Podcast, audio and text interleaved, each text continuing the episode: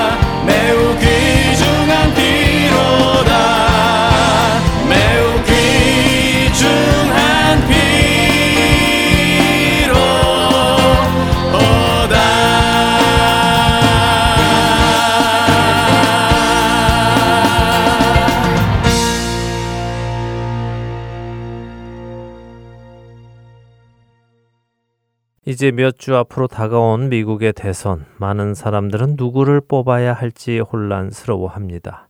물론 이미 마음에 누구를 뽑겠다고 결정하신 분들도 많으시죠. 그런 분들은 자신들의 소신에 따라 투표를 하시면 될 것입니다. 근데 그 결정을 하지 못하고 혼란스러워 하는 분들이 계시지요? 왜 그럴까요? 왜 누구를 뽑아야 할지 혼란스러울까요? 이유는 간단합니다. 그것은 우리 눈에 뚜렷하게 좋아 보이는 후보가 없어서 그렇지요. 이 후보에게 투표를 하자니 이런 문제가 걸리고 저 후보에게 투표를 하자니 저런 문제가 마음에 걸리기 때문에 도대체 어떤 후보에게 투표를 해야 할까 혼란스러운 것입니다. 일방적으로 어느 한쪽 후보가 절대적으로 좋다면 아무 갈등이 없을 텐데 말입니다.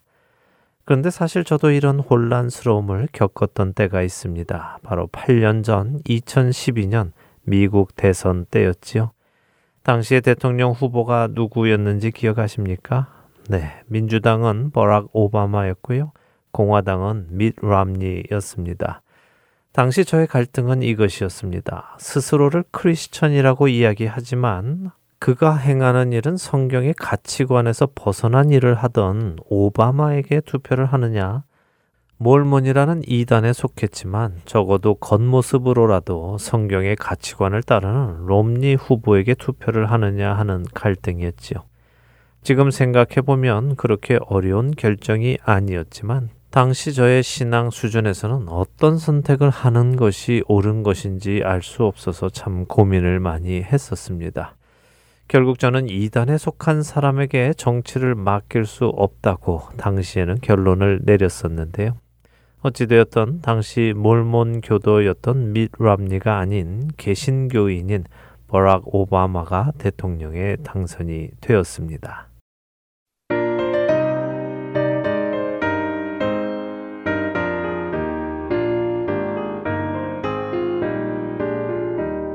시.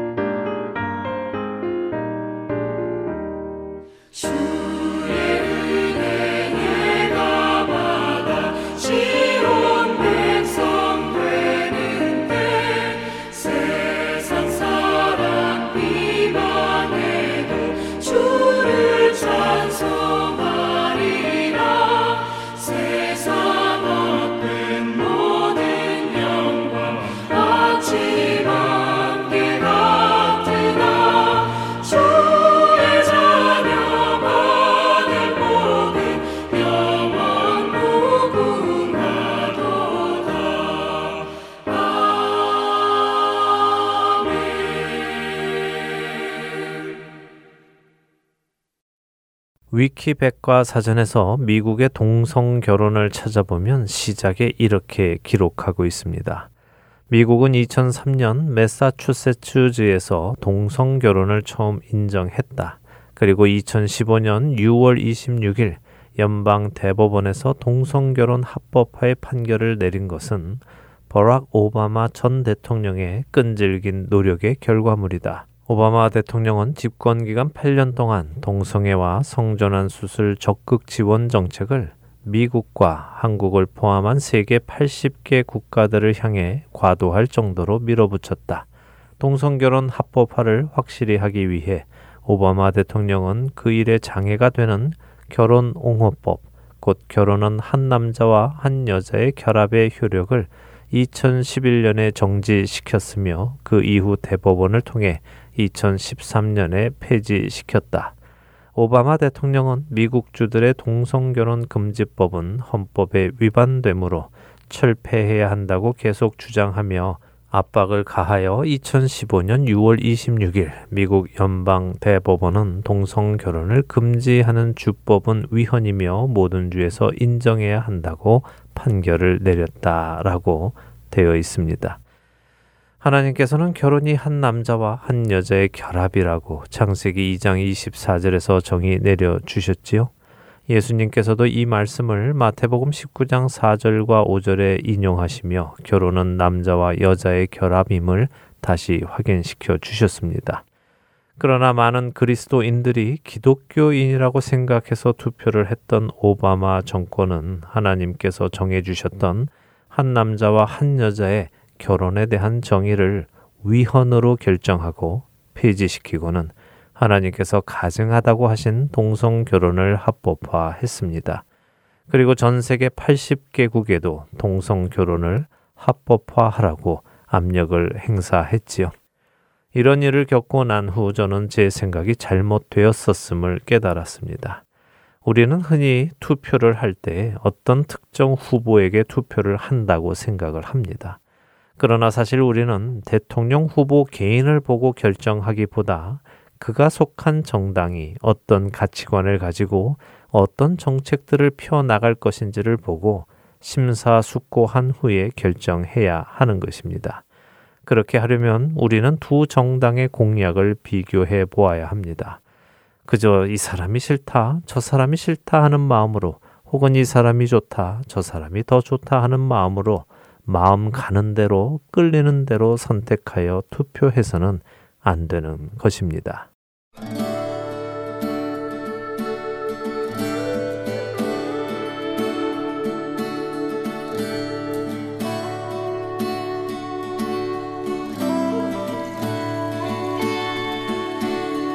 예수로 나의 구주 삼고 성령과 피로써 거듭나니 이 세상에서 내 영혼이 하늘의 영광 누리도다. 이것이 나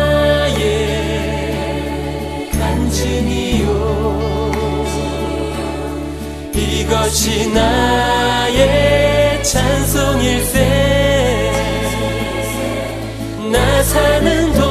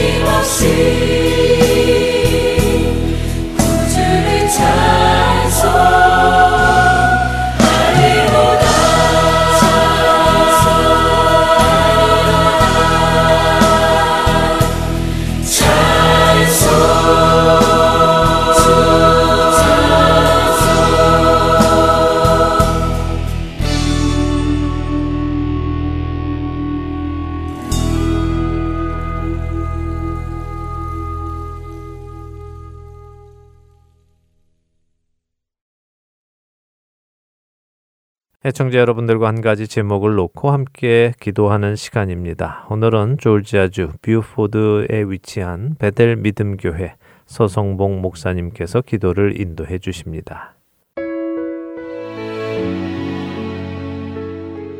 안녕하세요. Heart and Soul 복음방송 1분 기도 시간입니다.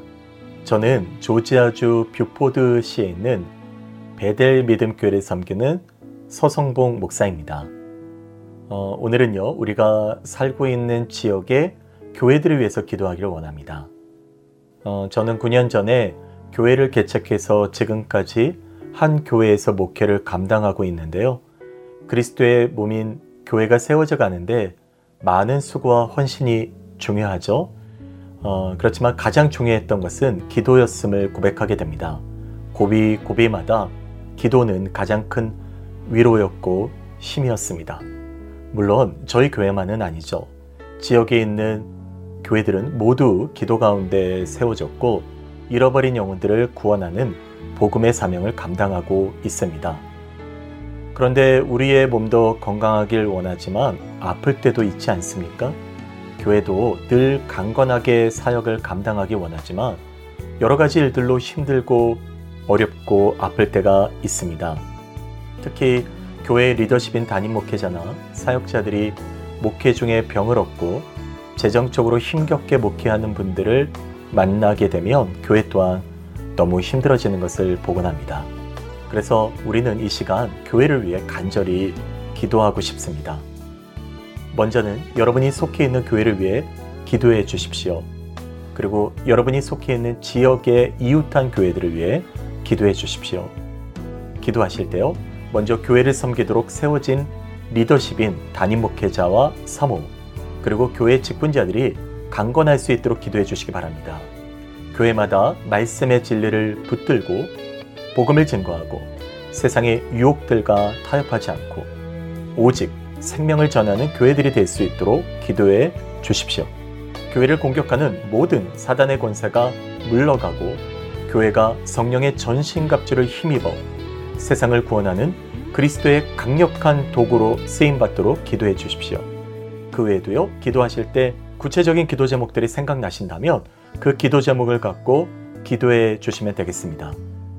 이제 이 시간 복음 방송을 청취하는 모든 성도 여러분 함께 기도하겠습니다.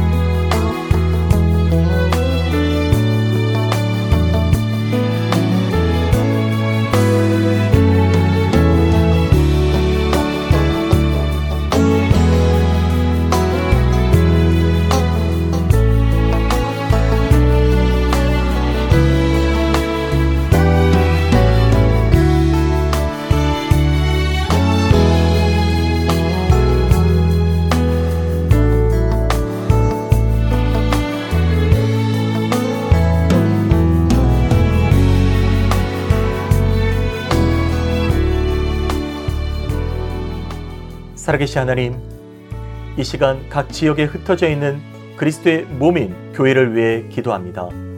그리스도의 핏값으로 세워진 교회들이 힘과 소망을 얻고 사역할 수 있도록 하나님 도와주시옵소서. 현재 지역마다 교인들이 없어 문을 닫고 교회가 사무실, 식당, 술집으로 바뀌는 곳이 있다는 얘기를 들을 때마다 통곡할 수밖에 없습니다. 이 시간 우리가 속해 있는 교회들이 더 이상 세상과 타협하지 않고 물들지 않으며 믿음을 지켜 승리하는 교회들이 되게 하여 주시옵소서.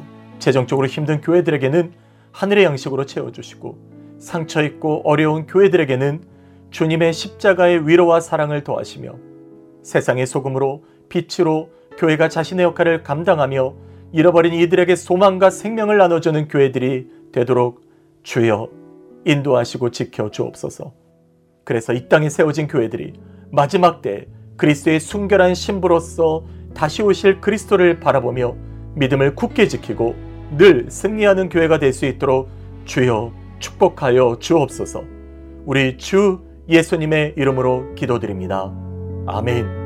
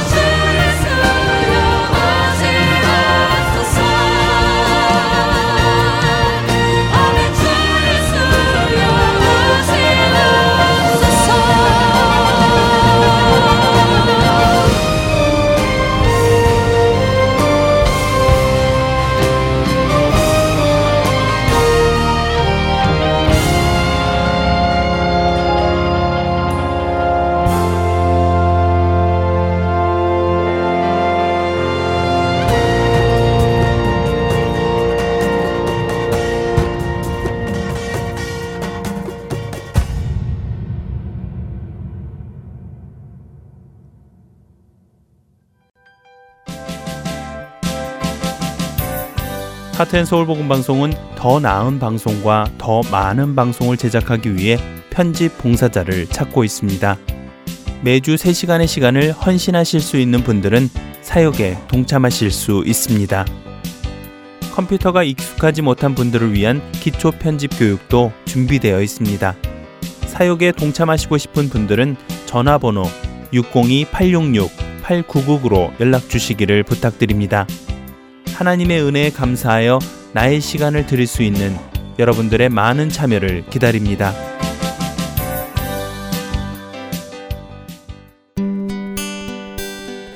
기쁜 소식 사랑으로 땅끝까지 전하는 아랜소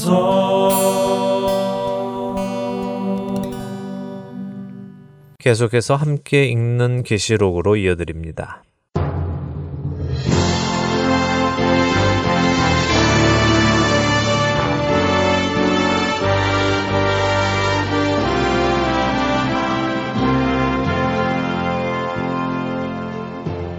여러분 안녕하세요. 구원의 계시가 담긴 요한계시록을 공부하는 시간입니다.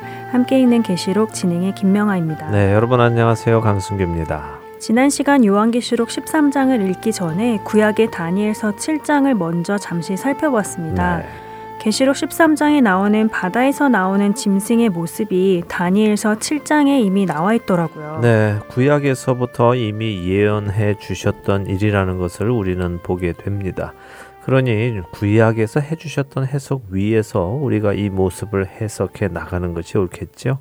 바다에서 나오는 짐승의 모습은 어땠습니까? 먼저는 날개 달린 사자가 나왔고 그 다음에는 한쪽 몸이 들린 곰 그리고 새의 날개 넷이 달린 표범과 마지막에는 처음 보는 열뿔 달린 괴물 같은 짐승이 나왔죠. 네, 그렇습니다. 그리고 이 각각의 짐승은 당시 근동 지방을 다스리던 나라들이었음도 우리가 살펴보았지요. 제가 간단히 다시 설명을 드리지요. 사자는 다니엘 선지자 당시의 바벨론을 의미했고요. 그 사자의 날개는 당시의 느부갓네살 왕을 의미하는 것이었습니다. 그가 교만함에 빠지자 하나님께서는 그를 들짐승처럼 살도록 하셨지요. 사자의 날개가 뽑힌 것이 느부갓네살 왕이 들짐승처럼 살게 된 것을 의미하는 것이었군요. 네, 맞습니다. 그러나 그가 자신의 교만함을 깨닫게 되고 하나님의 시간에 다시 총명을 되찾고 하나님을 찬양하는 것이 다니엘서 4장에 기록이 되어 있지요. 그것이 다니엘 지금 7장에 기록된 모습, 땅에서 들려서 사람처럼 두 발로 서게 함을 받고 사람의 마음을 받았다 하는 표현이었습니다. 그 후에 나타난 나라가 바로 메데 바사인데요. 메데와 바사는 서로 다른 나라이면서도 또 같은 종족이고 왕실 결혼으로 인하여 아주 긴밀하게 연결이 되어 있기 때문에 메데와 바사를 주로 함께 붙이는데요. 이 중에 바사, 다른 말로는 페르시아라고 하죠. 이 나라가 더 힘이 생기게 됩니다. 그래서 곰이 한쪽 몸을 들었다고 다니엘서 7장에서 표현을 했죠. 아, 곰이 바사인데 바사가 더 크게 되어서 한쪽 몸을 든 것이군요. 그렇습니다. 이 바사의 고레스 왕이 바벨론을 침략을 하지요. 바로 바벨론의 벨사살 왕이 하나님의 성전에서 가지고 온 금잔의 술을 마시며 하나님을 모욕하던 그날 밤에 죽게 됩니다. 이렇게 해서 바벨론은 메데 바사에게 넘어갑니다. 이때 바사의 고레스 왕은 자신의 외삼촌인 다리오에게 바벨론의 통치를 맡깁니다. 자, 이 이후에 나타나는 제국이 바로 알렉산더 대왕이 세운 헬라 제국입니다. 알렉산더 대왕은 20살의 나이에 전쟁을 시작하는데요. 알렉산더가 이끄는 이 헬라 제국은 정말 표범같이 빨리 다니며 온 세상을 점령해 나갑니다. 그런데 알렉산더 대왕이 전쟁만 하다가 제국을 제대로 다스려 보지도 못하고요. 10년 만에 죽게 됩니다. 전쟁에서 죽었을까요? 아닙니다. 저녁에 술 먹고 잠들었는데 일어나지 못했다고 알려져 있죠. 아, 그래요. 온 세상을 다스리던 알렉산더 대왕의 이름에 비하면 굉장히 허무하게 죽었네요. 네, 그렇죠. 허무하지요. 전쟁만 하다 죽었으니까요. 예, 이렇게 알렉산더 대왕이 죽자 그가 다스리던 그 큰 헬라 제국은요, 알렉산더 대왕 밑에 있던 장군 4명이 분할하여 다스리게 됩니다. 다니엘서 7장에서 표범의 모습이 어땠다고 했습니까? 머리가 네 개이고 날개가 네 개라고 했는데 바로 알렉산더 대왕의 장군 4명으로 나뉜다는 것을 예언하신 것이군요. 네, 맞습니다. 그리고 마지막에 나오는 짐승은 무엇처럼 생겼는지 전에는 본 적이 없는 그런 모습의 짐승이었습니다. 이 짐승은 어느 나라를 뜻하겠습니까? 헬라를 삼키고 세계를 다스린 나라지요. 로마 제국이군요. 그렇습니다. 그 엄청난 권세의 헬라 제국을 로마 제국이 또 다스립니다. 자, 이처럼 예루살렘을 중심으로 그 주변에는 지속적으로 어마어마한 제국들이 나타났다 사라졌습니다. 이들은 모두 예루살렘을 포함한 그 주변 지역을 다스렸지요. 먼저는 바벨론, 그 다음은 메데 바사, 그 다음은 헬라 제국, 그리고 로마 제국입니다. 바로 이 로마 제국 때에 예수님께서 나셨다가 십자가에서 죽음을 맞으시고 장사한 지 사흘 만에 부활하셨고 하나님 앞으로 이끌려 가셨습니다. 이러한 지식을 가지고 우리가 요한계시록 13장을 보면요. 바다에서 나온 한 짐승, 곧 표범 비슷하고 곰의 발 같은 발을 가지고 입은 사자의 입을 가진 그 짐승이 무엇을 상징하는지 쉽게 이해가 됩니다. 그럴 것 같아요. 다니엘서에서는 각각 나타났던 그 지역을 다스리던 그 제국들이 결국은 하나였다. 서로 다 연결된 나라다라고 이해할 수 있을 것 같아요. 네, 맞습니다. 그 수많은 제국들이 결국은 한 짐승, 곧 옛뱀, 사탄이라고도 하고 또 마귀라고도 하는 그 자에게 쓰임 받는 한 나라였지요. 세상에는 두 종류의 나라밖에는 없습니다. 하나님께 속한 나라, 마귀에게 속한 나라. 딱 이 둘이죠. 중간은 없습니다. 자, 지난 시간에 요한계시록 13장 7절까지 읽었는데요. 이런 짐승의 모습을 보여주었습니다. 그렇죠? 그런데 그 짐승에게 뿔이 열이 있고 머리가 일곱 개가 있다고 했습니다. 다니엘 7장 20절에서는 열 뿔 사이에서 한 다른 뿔이 나와서 어떤 일이 있었습니까? 먼저 나온 새 뿔이 빠지게 되었다고 했어요. 그랬습니다. 그리고 그 뿔이 성도들과 더불어 싸워 이긴다고 기록되었지요. 그 환상에 대한 해석이 7장 23절에서 25절에 있는데요. 다시 한번 읽어볼까요? 네, 모신자가 이처럼 이르되 넷째 짐승은 곧 땅의 넷째 나라인데 이는 다른 나라들과는 달라서 온 천하를 삼키고 밟아 부서뜨릴 것이며 그 열뿔은 그 나라에서 일어날 열 왕이요. 그 후에 또 하나가 일어나리니 그는 먼저 있던 자들과 다르고 또 새 왕을 복종시킬 것이며 그가 장차 지극히 높으신 이를 말로 대적하며 또 지극히 높으신 이의 성도를 괴롭게 할 것이며 그가 또 때와 법을 고치고자 할 것이며 성도들은 그의 손에 붙임바 되어 한 때와 두 때와 반 때를 지내리라. 네, 자 성경은 그 열뿔이 그 나라 곧 로마에서 일어날 열 왕이라고 합니다. 그리고 그 후에 또 한 왕이 일어날 것인데 그 왕은 전에 있던 자들과는 다른 존재이고 새 왕을 복종시킬 존재이며 장차 지극히 높으신 하나님을 말로 대적하고 하나님의 성도들을 괴롭게 하고 때와 법을 고치려고 할 것이라고 말씀하시지요. 그러니 이 존재는 나라로 보기보다는 한 개인으로 보는 것이 옳겠죠. 음, 그렇겠네요. 왕이라고 하니까 개인이겠네요. 네, 자 그렇게 보는 것이 옳을 것입니다. 다시 요한계시록 13장으로 돌아와서 보면요, 이 짐승에게 나온 머리 하나, 곧 한 왕이 상하여 죽게 된 것 같다고 합니다. 그런데 죽게 되었던 상처가 나음에 온 땅이 놀랍게 여겨서 짐승을 따른다고 하죠. 자, 짐승과 머리가 구분되면서도 또 동시에 동일시 되고 있습니다. 이렇게 죽은 것 같다가 살아나게 되는 것을 읽으면 생각나는 일이 혹시 있으십니까? 음, 글쎄요. 죽은 것 같다가 살아난 것이요. 잘 모르겠는데요. 네. 사실 우리들에게는 이렇게 죽은 것 같다가 살아난 것이 별로 와닿는 것이 없습니다만 성경학자들은 이것을 예수님의 흉내를 내는 것으로 봅니다. 아, 예수님의 흉내요? 네. 음, 예수님께서 십자가에서 죽으셨다가 다시 부활하신 것 말씀인가요? 네. 하지만 예수님은 실제로 죽으셨다가 다시 살아나신 것이잖아요. 죽은 것 같다가 살아나신 것이 아니라요. 그렇죠. 물론이죠. 그래서 흉내라고 말씀을 드리는 것입니다. 진짜로 죽었다가 살아날 수 없기 때문에 죽은 것 같다가 살아나는 것이죠. 사탄은 하나님을 닮으려 노력하지만 결코 닮을 수 없지요. 출애굽기를 한번 생각해 보세요. 모세가 지팡이로 뱀을 만들고 나일강을 피로 물들게 할 때에 애굽의 마술사들도 지팡이로 뱀을 만들고 물을 피로 만드는 일을 해 보일 수 있었습니다. 그러나 그것은 흉내일 뿐 하나님의 이적과는 급이 다르지요. 하나님께서 모세를 통해 만드신 뱀이 그들의 뱀을 삼켜버리지요. 모세를 통해 행하신 일은 나일강 전체가 피로 변하고 강의 물고기가 죽고 악취가 나는 일이었지 마술사들처럼 그릇의 물을 변화시키는 정도는 아니었습니다. 음, 그러네요. 비슷하긴 하지만 차원이 다르네요. 네. 정말 말 그대로 흉내만 낸 것이군요. 그렇죠. 자, 짐승의 머리 하나가 죽게 된 것 같다가 상처가 나으니 온 땅이 놀랍게 여겨서 짐승을 따릅니다.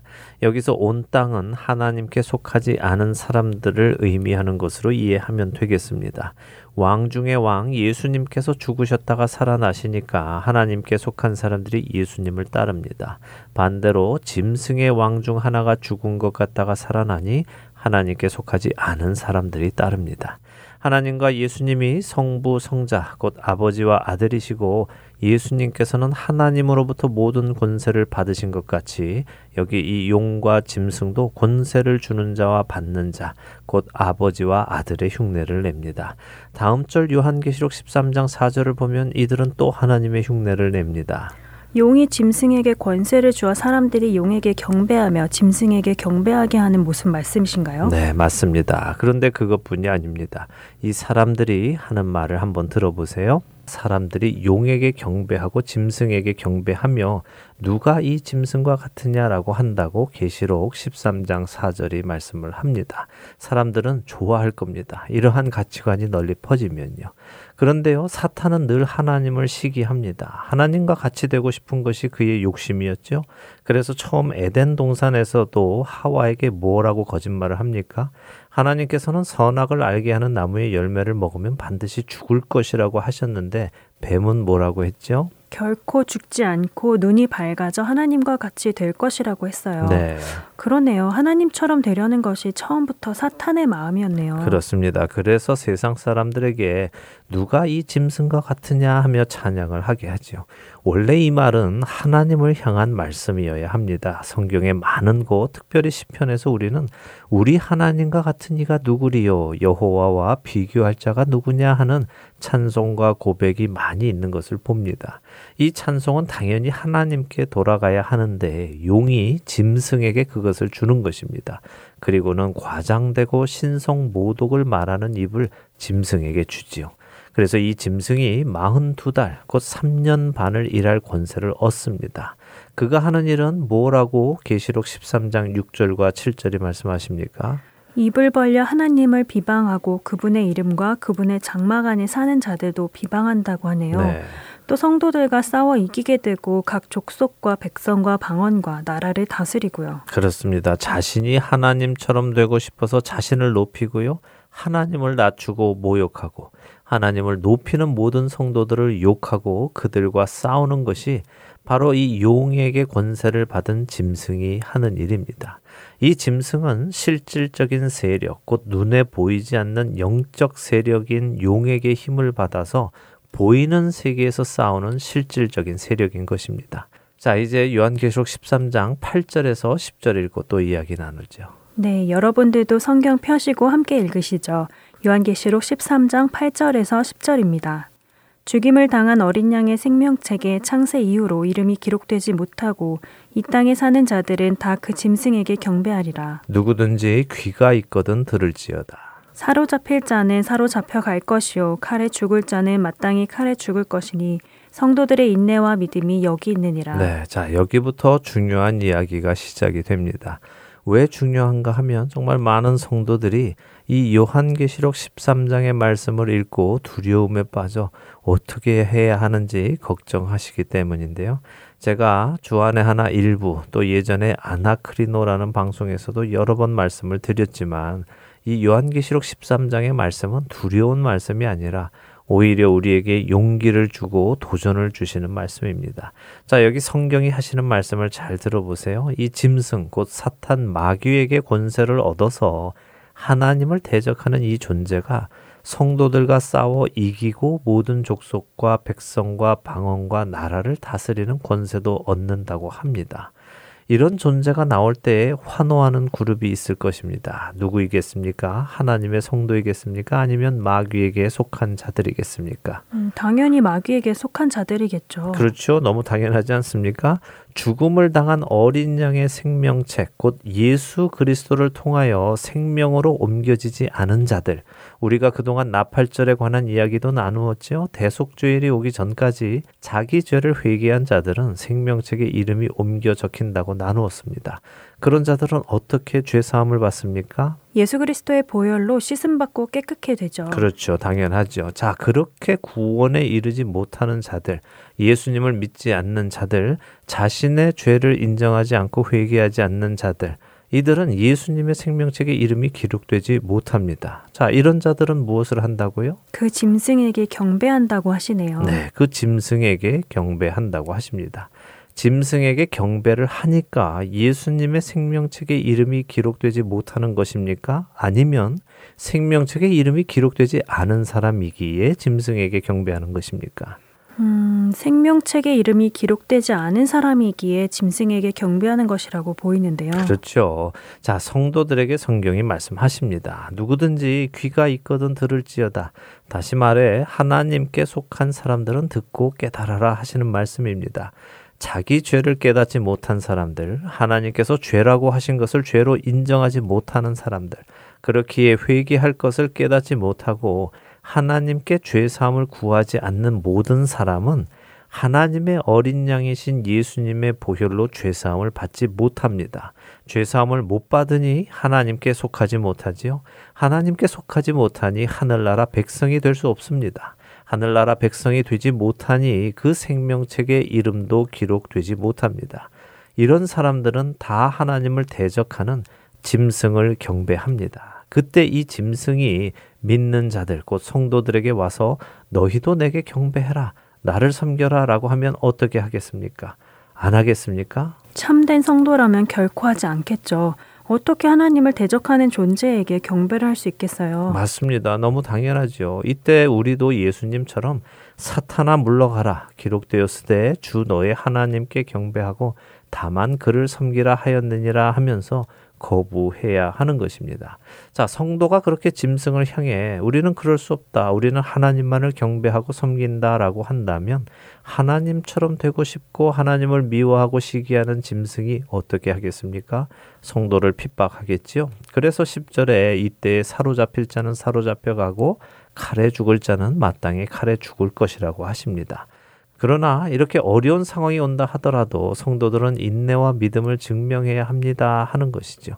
우리가 언제 우리의 믿음을 증명할 수 있습니까? 평안할 때 내 믿음이 참된 믿음인지 예수님을 배신하지 않을 믿음인지 알 수 있을까요? 모릅니다. 닥쳐봐야 합니다. 예수님이 하신 말씀을 기억해야 하지요. 마태복음 16장 잠시 볼까요? 16장 23절에서 27절 읽어보겠습니다. 네, 마태복음 16장 23절부터입니다. 예수께서 돌이키시며 베드로에게 이르시되 사탄아 내 뒤로 물러가라. 너는 나를 넘어지게 하는 자로다. 내가 하나님의 일을 생각하지 아니하고 도리어 사람의 일을 생각하는도다 하시고. 이에 예수께서 제자들에게 이르시되 누구든지 나를 따라오려거든 자기를 부인하고 자기 십자가를 지고 나를 따를 것이니라 누구든지 제 목숨을 구원하고자 하면 잃을 것이요. 누구든지 나를 위하여 제 목숨을 잃으면 찾으리라. 사람이 만일 온 천하를 얻고도 제 목숨을 잃으면 무엇이 유익하리요? 사람이 무엇을 주고 제 목숨과 바꾸겠느냐? 인자가 아버지의 영광으로 그 천사들과 함께 오리니 그때 각 사람이 행한 대로 갚으리라. 네, 우리가 잘 아는 장면이지요. 예수님께서 죽으시고 살아나셔야 한다고 말씀하시니까 베드로가 예수님을 붙들고 항변을 합니다. 무슨 소리입니까, 예수님? 죽다니요. 그런 일은 절대 없습니다. 제가 다 막아드릴게요. 앞으로 그런 말씀하지 마십시오. 라고 말합니다. 원어로 보면 베드로가 예수님을 혼을 냈다 이렇게 되어 있습니다. 그런 베드로에게 예수님은 말씀하시죠. 사탄아 뒤로 물러가라. 너는 나를 넘어지게 하는 자로다 하십니다. 무슨 말씀일까요? 죽는 것을 두려워하게 하여 죽음을 피하도록 미혹하는 것은 사탄에게서 오는 생각이다라고 하시는 것입니다. 그것은 하나님의 일이 아니라 사람의 일이라고 하시죠. 그러시며 제자들을 향해 말씀하십니다. 누구든지 자기 목숨을 구원하고자 하면 잃을 것이며 누구든지 나를 위하여 제 목숨을 잃으면 찾을 것이다. 얻을 것이다. 라고 강력히 말씀하시죠. 그러니 목숨을 잃을까 두려워하여 믿음을 버리지 말라 하시는 것입니다. 내가 아버지의 영광으로 그 천사들과 올 때 만일 너희가 나를 배신하고 믿음을 떠났다면 너희는 너희 행한 대로 내가 갚아줄 것이다 라고 하시는 것입니다. 배신하지 말고 끝까지 믿음을 지켜라 하시는 것이군요. 네, 성경이 우리에게 강조하시는 말씀은 바로 이것입니다. 세상이 아무리 우리를 유혹해도 미혹해도 말씀을 굳게 믿고 흔들리지 말고 믿음을 지키고 세상이 아무리 우리를 협박하고 고통 주고 심지어 죽인다 하더라도 말씀을 굳게 믿고 흔들리지 말고 믿음을 지키라는 것이죠. 사탄은 우리를 유혹도 하고 고난도 줍니다. 우리로 믿음이 떨어지도록 노력합니다. 그러나 말씀을 믿고 믿음을 버리지 말아야 하는 것입니다. 자, 이제 다음 시간에 요한계시록 13장 남은 부분을 읽도록 하겠습니다. 미리 한번 읽어보시면 무서운 이야기가 아님을 아시게 될 것입니다. 네, 또 읽어보도록 하겠습니다. 믿음을 지킨다는 것, 그것이 얼마나 중요한 것인지 새삼 생각해 보게 됩니다. 한 주간도 굳센 믿음을 세워나가시는 모두 되기 바라며 함께 있는 계시록 오늘 시간 여기서 마쳐야겠습니다. 네, 저희는 다음 주에 뵙겠습니다. 안녕히 계십시오. 안녕히 계세요.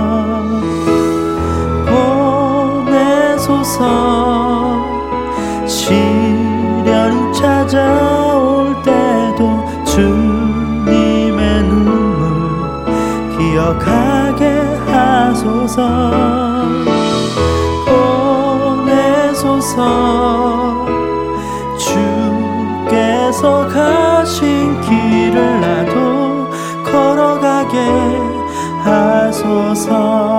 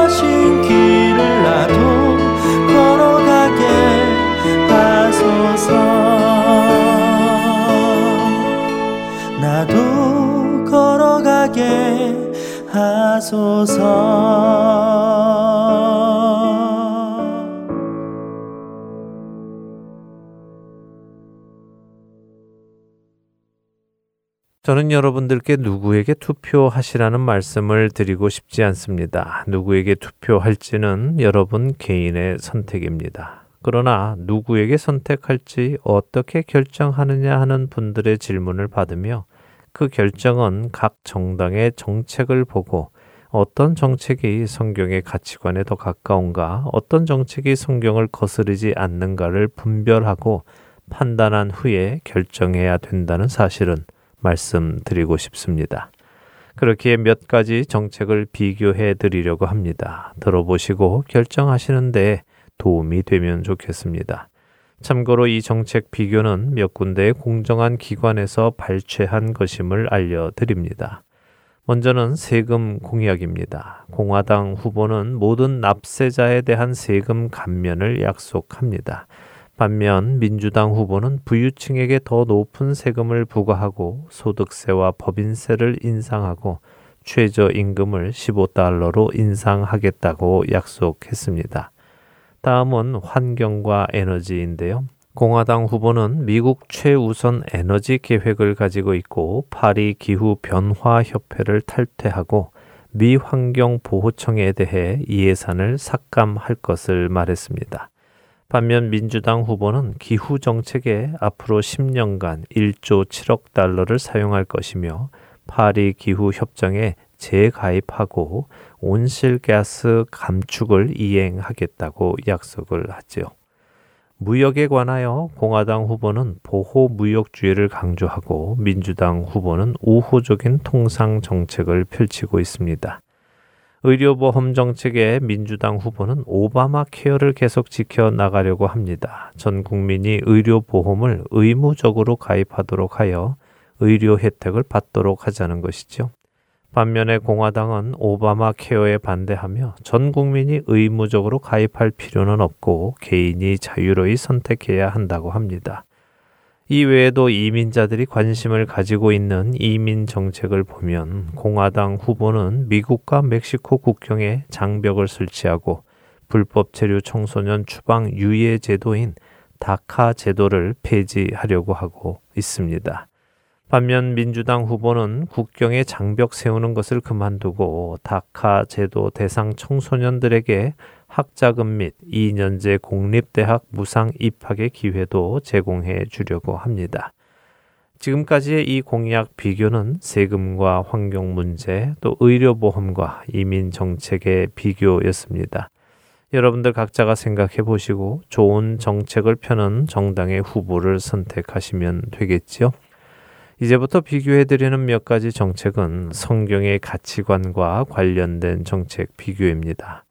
먼저 태아의 존엄성에 관하여 공화당은 태아의 생명을 적극적으로 보호하는 정책을 펴고 낙태를 반대합니다. 반면 민주당은 낙태를 여성의 선택으로 규정하며 임신 말기에도 낙태를 허용하려 하지요. 결혼에 대한 정의를 공화당은 한 남자와 한 여자의 결합으로 인정하고 민주당은 동성애자를 포함하여 여러 형태의 결합을 결혼으로 인정합니다. 학교 교육에서 공화당은 부모의 참여와 선택을 존중하며 공립학교에서 성경 과목을 채택하도록 장려합니다.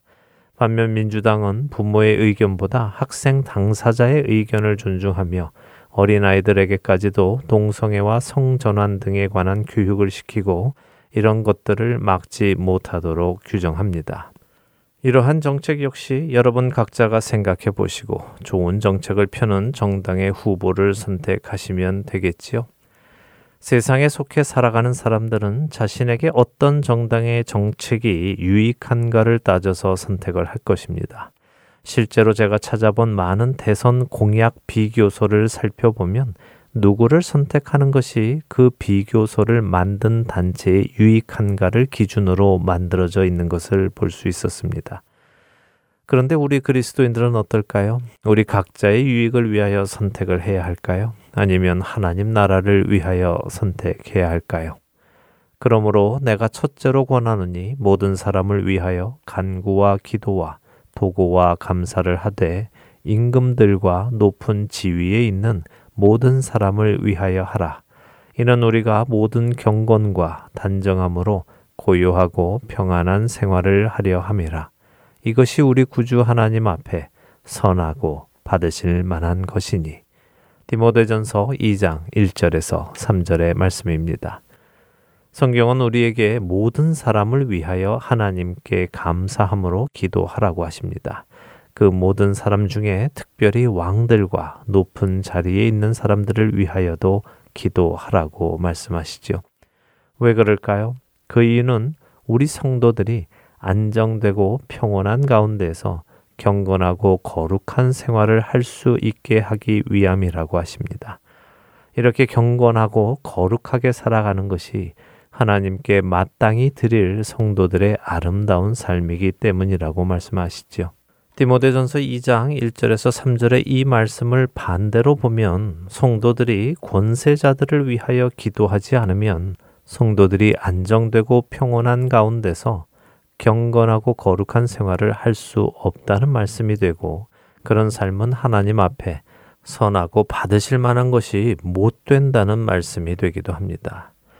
이 말씀 그대로 미국의 성도들은 지난 2009년부터 2016년까지 안정되고 평온한 가운데서 경건하고 거룩한 생활을 하기 어려웠습니다. 성경의 말씀을 말씀대로 전하면 공격을 받고 법적 조치도 당했습니다. 동성 결혼이 합법화되는 것을 보며 마음 아파했고 동성 결혼식을 위한 케이크를 만들지 않겠다거나 사진을 찍지 않겠다거나 했던 성도들이 고소를 당하고 사회적으로 지탄을 받았지요. 교회들은 동성애자들의 결혼식에 사용되지 않기 위해 부랴부랴 여러 가지 법들을 제정했습니다. 성경의 가치관을 지니고 살기가 어려웠던 시절이었습니다. 이제 우리는 다시 성경의 말씀 앞에 나아가 기도하며 이 나라를 앞으로 이끌어갈 지도자와 정당을 선택해야 합니다. 사랑하는 할텐 서울 복음 방송 애청자 여러분, 저는 여러분께 누구에게 투표하라고 말씀드리지 않겠습니다.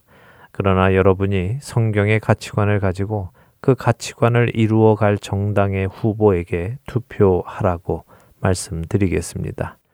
그리고 누가 리더가 되든 그들을 위해 우리는 또한 기도해야 할 것입니다.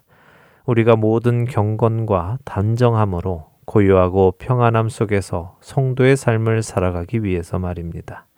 또한 하나님께서 받으실 만한 삶을 살기 위해서 말입니다. 누구에게 투표해야 하느냐고 물어오셨던 여러분들께 답이 되었기를 소망합니다. 한 주간도 말씀 안에 거하며 나의 유익이 아니라 하나님 나라의 유익함을 위해 선택하며 살아가는 저와 애청자 여러분이 되시기를 소원하며 오늘 주안의 하나 여기에서 마치도록 하겠습니다. 함께 해주신 여러분들께 감사드리고요. 저는 다음 주 이 시간 다시 찾아뵙겠습니다. 지금까지 구성과 진행의 강순기였습니다. 애청자 여러분 안녕히 계십시오. 우리 영혼에 주가 주신 거지지 않는 주님